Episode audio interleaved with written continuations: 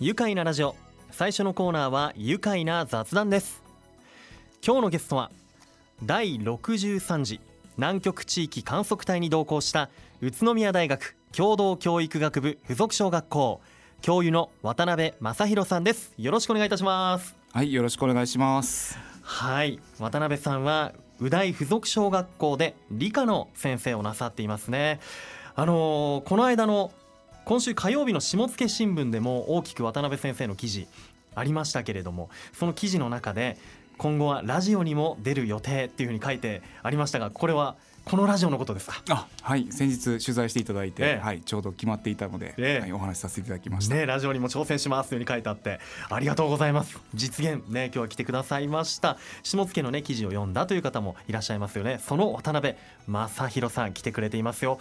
え本日は渡辺先生とお呼びしてもよろしいでしょうか？はいよろしくお願いします。ありがとうございます。えー渡辺先生が南極地域観測隊に同行していたのがえー2021年の11月から2022年の3月までということでちょうど去年の今頃はまだ南極にいたことになりますか？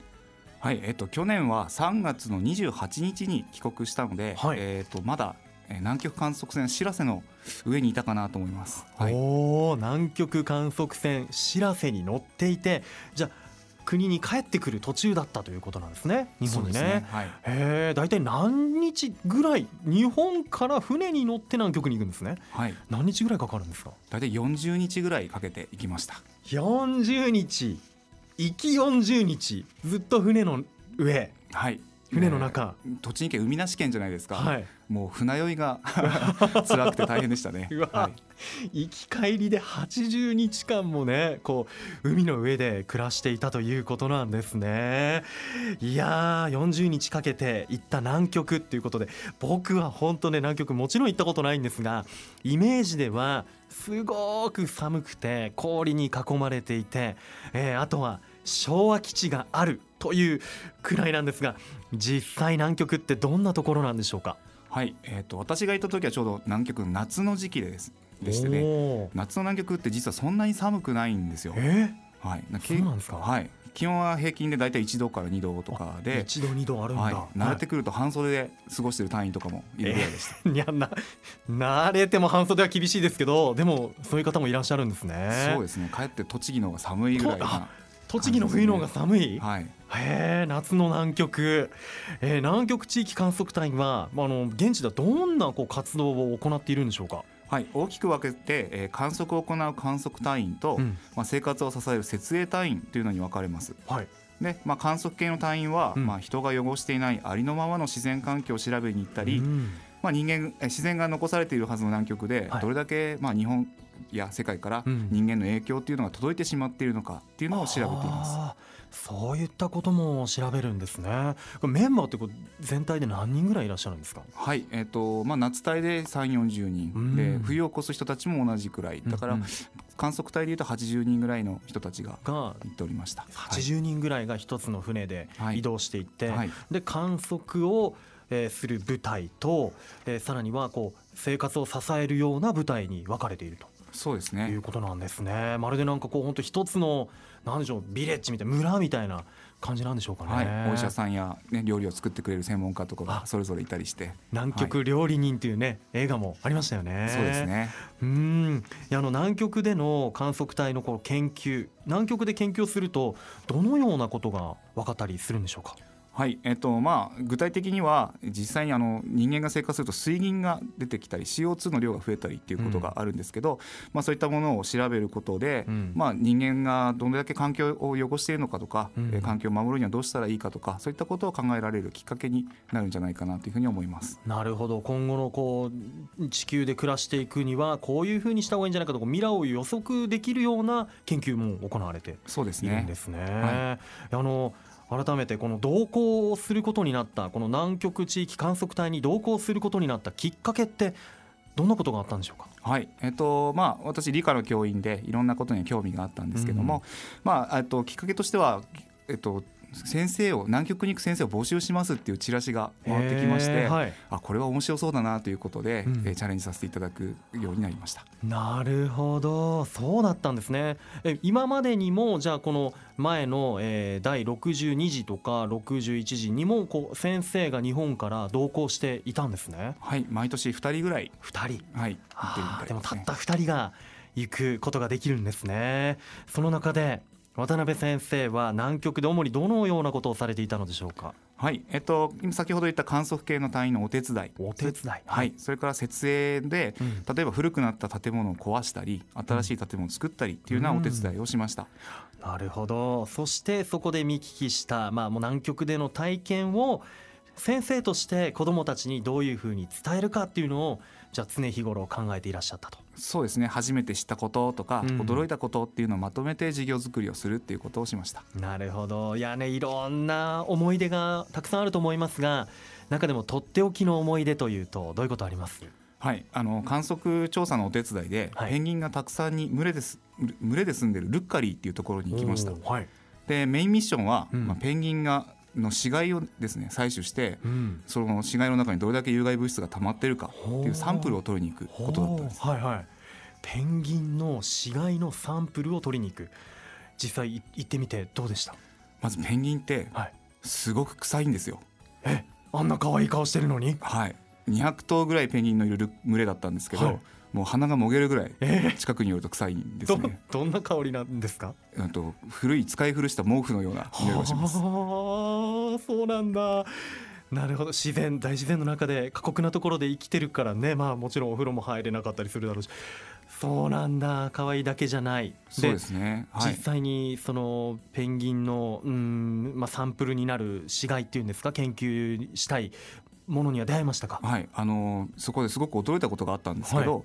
まあ、ペンギンあ生き物が死死んでしまうと日本だったら、まあ、腐って朽ちていくっていうことがあると思うんですけど、はい、南極の、まあ、死骸っていうのは腐らないんですよね。えはい。な腐敗しないという感じ？そうですね、まあ、寒いっていうのもあるんですけど、やっぱり微生物がいないんですよ。はあ。分解者がいないのではい。死んでもそのその場でミイラみたいに朽ちていくっていうだけなのでなるべく死にたての新鮮な死骸を取ってで体の中にどんだけ物質が溜まってるかっていうのを取っていくっていうことをやってましたね。へえいやそれは驚きですねミイラみたいにじゃあカラッカラになっていいいいってしまうんですねそうですね。はい。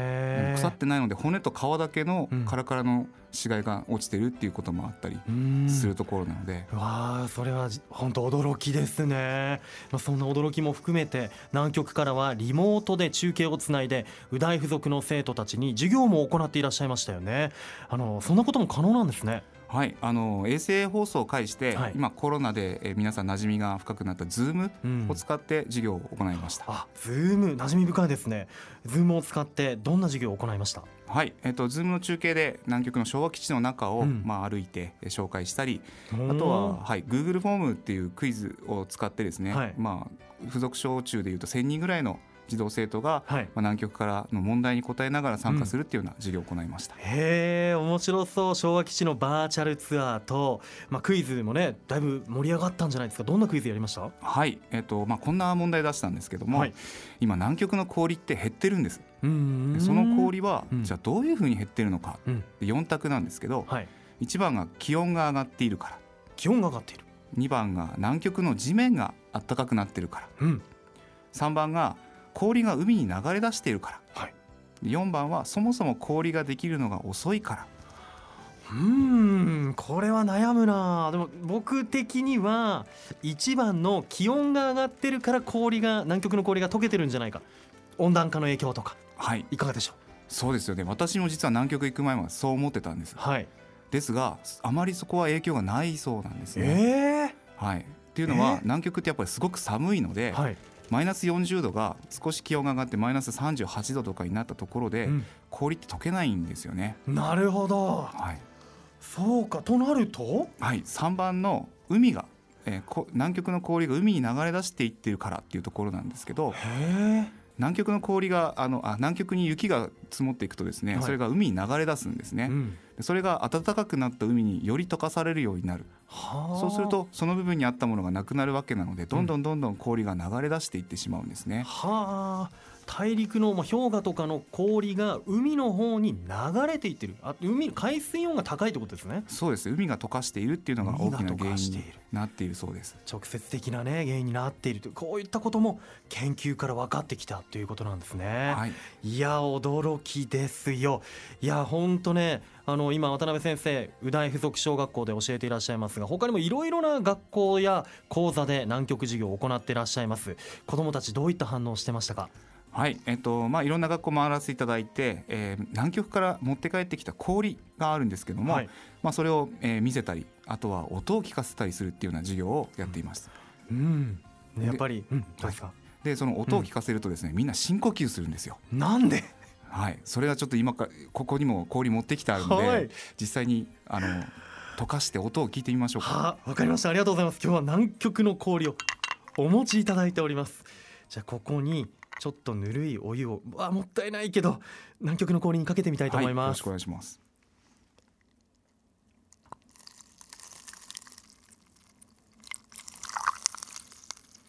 パチパチパチパチって、パチパチパチパチ。すはい、聞こえますよね。ごく聞こえますね。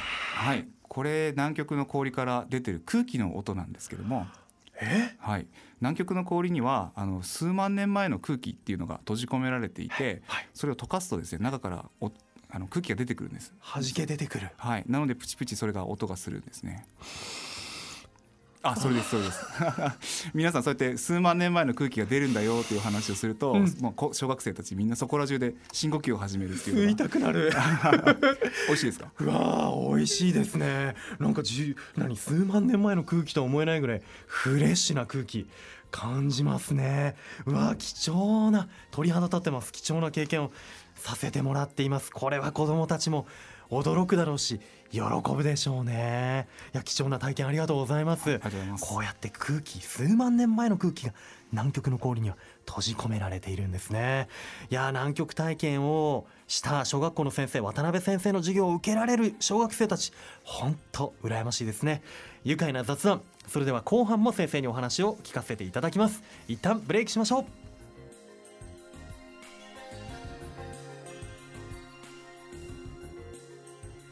いやー南極の氷すごく綺麗なんですよね。中に空気がいっぱいプチプチプチって入っていてキラッキラ光に当たると輝いてあのなんかちょっと琉球ガラスを見ているような感じもあるしいやー数万年前の空気が弾ける音今聞くことができましたラジオの前にも届いていましたでしょうか？改めて愉快な雑談。今日は第63次南極地域観測隊に同行した宇都宮大学共同教育学部附属小学校教諭の渡辺正弘さんをお迎えしています。改めましてよろしくお願いします。よろしくお願いします。いや貴重な南極の氷をお持ちいただいてありがとうございます、えー、後でね番組のホームページにも写真載せたいと思いますよ。さあ、えー渡辺先生は宇都宮のご出身ということですが宇都宮のどのあたりのエリアなんでしょうか？はい、本当にあの町の中というか、えっ、と東小学校が母校なので、はい。はい、花和田というところに住んでおります。そうですか。本当街中の小学校ですよね。えーそしてえー先生は宇都宮で子育てパパでもあるということなんですがお子さんが小学生いらっしゃるんですか？あ、はい、あの小学生2人と、うん。あと幼稚園生1人とお3人おりまして、3人のパパ。はい、子育てっていうと妻に任せっきりなんですけど、ああねまあ先生お仕事とかね忙しいと思いますけれども。え皆さんえ女の子？男の子？あ、3人とも娘で、三姉妹のパパ、はいプリンセスのねパパをしながら学校でもね子供たちに教えていらっしゃいますがそんな渡辺先生は、えー小学生の頃っていうとこうどんな少年でしたか？はい、あの元気が良くてよく先生に怒られてるようなあ 子供だったんですけど、うん。まあ水泳が好きで小さい頃から、はい、大学まで水泳をやっていたような、長くやってらっしゃったんですね。はい、え好きな泳ぎ方は？はい、あの短い距離のクロール短距離のクロールをやっておりました、クロールスピードタイプというか確かに肩幅も広いですよね。逆三角形のボディという。いやとんでもないです。昔は昔は逆し三角形です、ね、はい。ああ水泳にね夢中だった。えー、どうですか？南極で海水に触れました？泳ぎました？あいや南南極で泳いだらさすがに死んでしまうので 泳げなかったんですけどはい。あの寒稽古っていうのがありまして、えー、何ですかそれ？あの南極の寒さに慣れるために、はい。南極海のおまあ、氷とか海水を汲んできてですね、ええ。ふんどし一丁で掛け合うっていう 恒例行事があってそんなことしてました。すごい。滝行みたいな感じですね。そうですね。えー、海水をじゃあ南極の海水をかぶったわけですね体で。はい。あの屈強の自衛隊の方とかと一緒に掛け合いながら、うわどうでした？あのすごく叫びましたね。うわーって。寒い中じゃあ体が熱くなったかなもしかしたら。そうですね。ねえああそうなんですね。えあの南極に行くというのはもしかしたら小さい頃からのこう夢だったりしたんですか？あ、うん、と南極に行くっていうのはですねやっぱり先ほど言ったように、まえっと、こういう先生を募集してますっていうのが回ってきて、はい。でやっぱりいろんなことにチャレンジするのがすごく好きだったのでなるほど。うん。あこれは行ってみたいなっていうことで行くことにしました、なるほど。大人になってから南極に行く機会と出会ってこれは逃せないと思ってチャレンジをしたというわけなんですね。そうですねいや本当あの先生昔からいろんなことにチャレンジなさってると思いますが、まあ、そのチャレンジ精神であの海外生活も長かったんですよね。あはいあのイタリアのミラノ日本人学校というところでうん3年間勤務させていただいてたこともありました、はい、3年間イタリアの日本人学校日本人に教えて理科を教えていたと。そうですねあの、まあ、親の仕事の関係うんでヨーロッパに住んでいるお子さんとかが通ってくる学校で、へえ、3年間イタリアで思い出たくさんあると思いますが中でも何かありますか？あ本当にあのサッカーがやっぱりあうのイタリアは有名で、はい。特に日本代表の本田選手とか、うん。長友選手なんかが全盛期の頃だったはいので、はいはい。はい、あのよく試合を見に行くことができました。うそセリエ A の？そうですね。試合を。はい。はいうわーすごいな。長友選手も本田圭佑選手もその当時はバリバリの時ですもんね。そうですね。特に、はい。うんそれを見に行ってたんですね、はい。で日本人学校ってやっぱりいろんな、えーイタリアにきょあの企業の方がうんうんお祭りを学校会場に開くこともあるんですけど、はい。まあそういった時にあの飛び入りで来てくださったっていう。え本田圭佑選手とか、はい、長友が？はい。そこもすごくいい経験になりましたね。ねえすごいですね。やっぱりこう母国日本を思う気持ちっていうのがねイタリアでもやっぱり大きくあったんでしょうねお二人にしてもね。なるほど。いやもっと深掘りしていきたいんですがね渡辺先生あの先生になりたいと思ったきっかけ聞かせていただけますか？はい、今あの理科の教員をやってるんですけども、はい。そもそもあの小学校の時の算数の先生にあの憧れて算数の先生みたいになりたいなと思ったのがきっかけでした。算数の先生母校のじゃあ宇都宮の東小学校ですか？はい、あの当時星先生っていう先生が担任してくれたんですけども、はいはい、すごく面白い算数の授業だったので、えあ自分もあのこんな先生になりたいなって思ったのがきっかけです。ーえー何？どういうふうにこう面白かったんですか？算数の授業はい、あの考えることが楽しいんだって思えた授業をしていただいたっていうところがあります。へえ、はい考えて答えがようやく出た時のその喜びみたいな楽しいなと思えたわけですか？そうですね。いろんなことを考えて、うんまあ、計算したり、まあそのうん、そうですね自分が思ったことが形になっていくっていうのがすごく楽しいっていうのを考えることの楽しさを教えてくれた先生だったので、へよかったなと思いますさあそれで将来は自分も教師になりたいなというふうに楽しい授業をやりたいなと。いや先生の授業を受けて楽しいっていうねあの子どもたちの声もね今ラジオの向こうから聞こえてきそうな感じがねありますけれども本当話南極の話聞いててもねワクワクしちゃいますもんね。あの先生が南極で一緒だった隊員さんたちとは今でも交流というのは続いているんですか？はい、えっと、実はついふ一昨日ですかね、うん。えっと、私たちと一緒に行った南極63時のはい。越冬していた冬を越していた隊員たちはい。がちょうど帰国していた時で、おあの SNS なんかであの「おかえり」とか、はい。無事帰ってきてよかったね」なんていうふううん。にコメントをさせてもらいました。へえいやタイムリー。もう最近ですか？戻ってきたの？そうですね、はい、んそうなんですね。そっかタイも半分の方はまだ残っていらっしゃったんですね。第63次のタイの方もね。はい。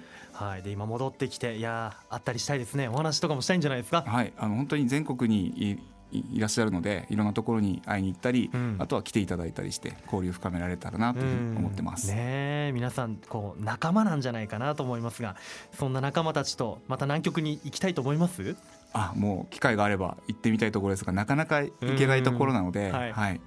はい、うん。うんね、一度のまあ大切な経験をねあのこれからまた小学校で生徒たちにも伝えていくと思うんですが南極から戻ってからも新たに挑戦していることやこれから新たに挑戦したいことって先生ありますか？はい、今あの附属、えー、宇大附属小学校ではい理科の、おたえーとまあ、仕事をしています。うんで、えっと、今度お今まであのコロナで、えっと、公開授業っていうのがずっと Zoom でやっていることが多か多かったというかほとんど Zoom で公開していたんですけども、はい、今年、えっと、今年度じゃないか。次年度から、はい。あの対面に戻りまして、うん。いろんな先生方にあの授業を見ていただくっていう機会があできるようになりましたので、うん。ぜひそういったところであの子どもたちがあ楽しく授業をしているところとかそういったものを見ていただきいただきたいなというふうに思ってます。うん。ね、今ラジオを聞いてるあの教育関係者の皆さんぜひあの公開授業研究会というものがね対面で今度行われるということで渡辺先生の授業を見てもらいたいですね。あ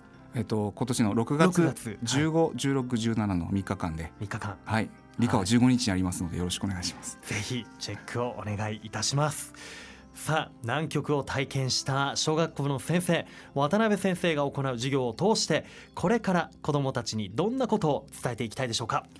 はい、えっと、やりたいことをまずう増やしていってほしいなというふうに思います。なのでいろんなことに触れてほしい。それからやりたいことやりたいと思ったことを思うだけじゃなくてぜひやってみる人になってほしいなというふうに思います。あとですねやっぱり今春でえー新しい生活とか新しい職場などで新生活がスタートするっていう方もいると思思うんですけども、はいぜひ新しい環境で挑戦っていうのをしていただきたいというふうに思っております。やりたいやってみたいと気持ちを大切にして挑戦をしていこうと先生からお言葉いただきました。ありがとうございます。それではこのワードで一緒に締めたいと思います。今出てきたワードです。いきましょう。せーの。挑戦で愉快だ。宇都宮。愉快な雑談。今日のゲストは第63次。南極地域観測隊に同行した。宇都宮大学。共同教育学部。附属小学校。教諭の渡辺正弘さんでした。渡辺先生ありがとうございました。ありがとうございました。住めば愉快な宇都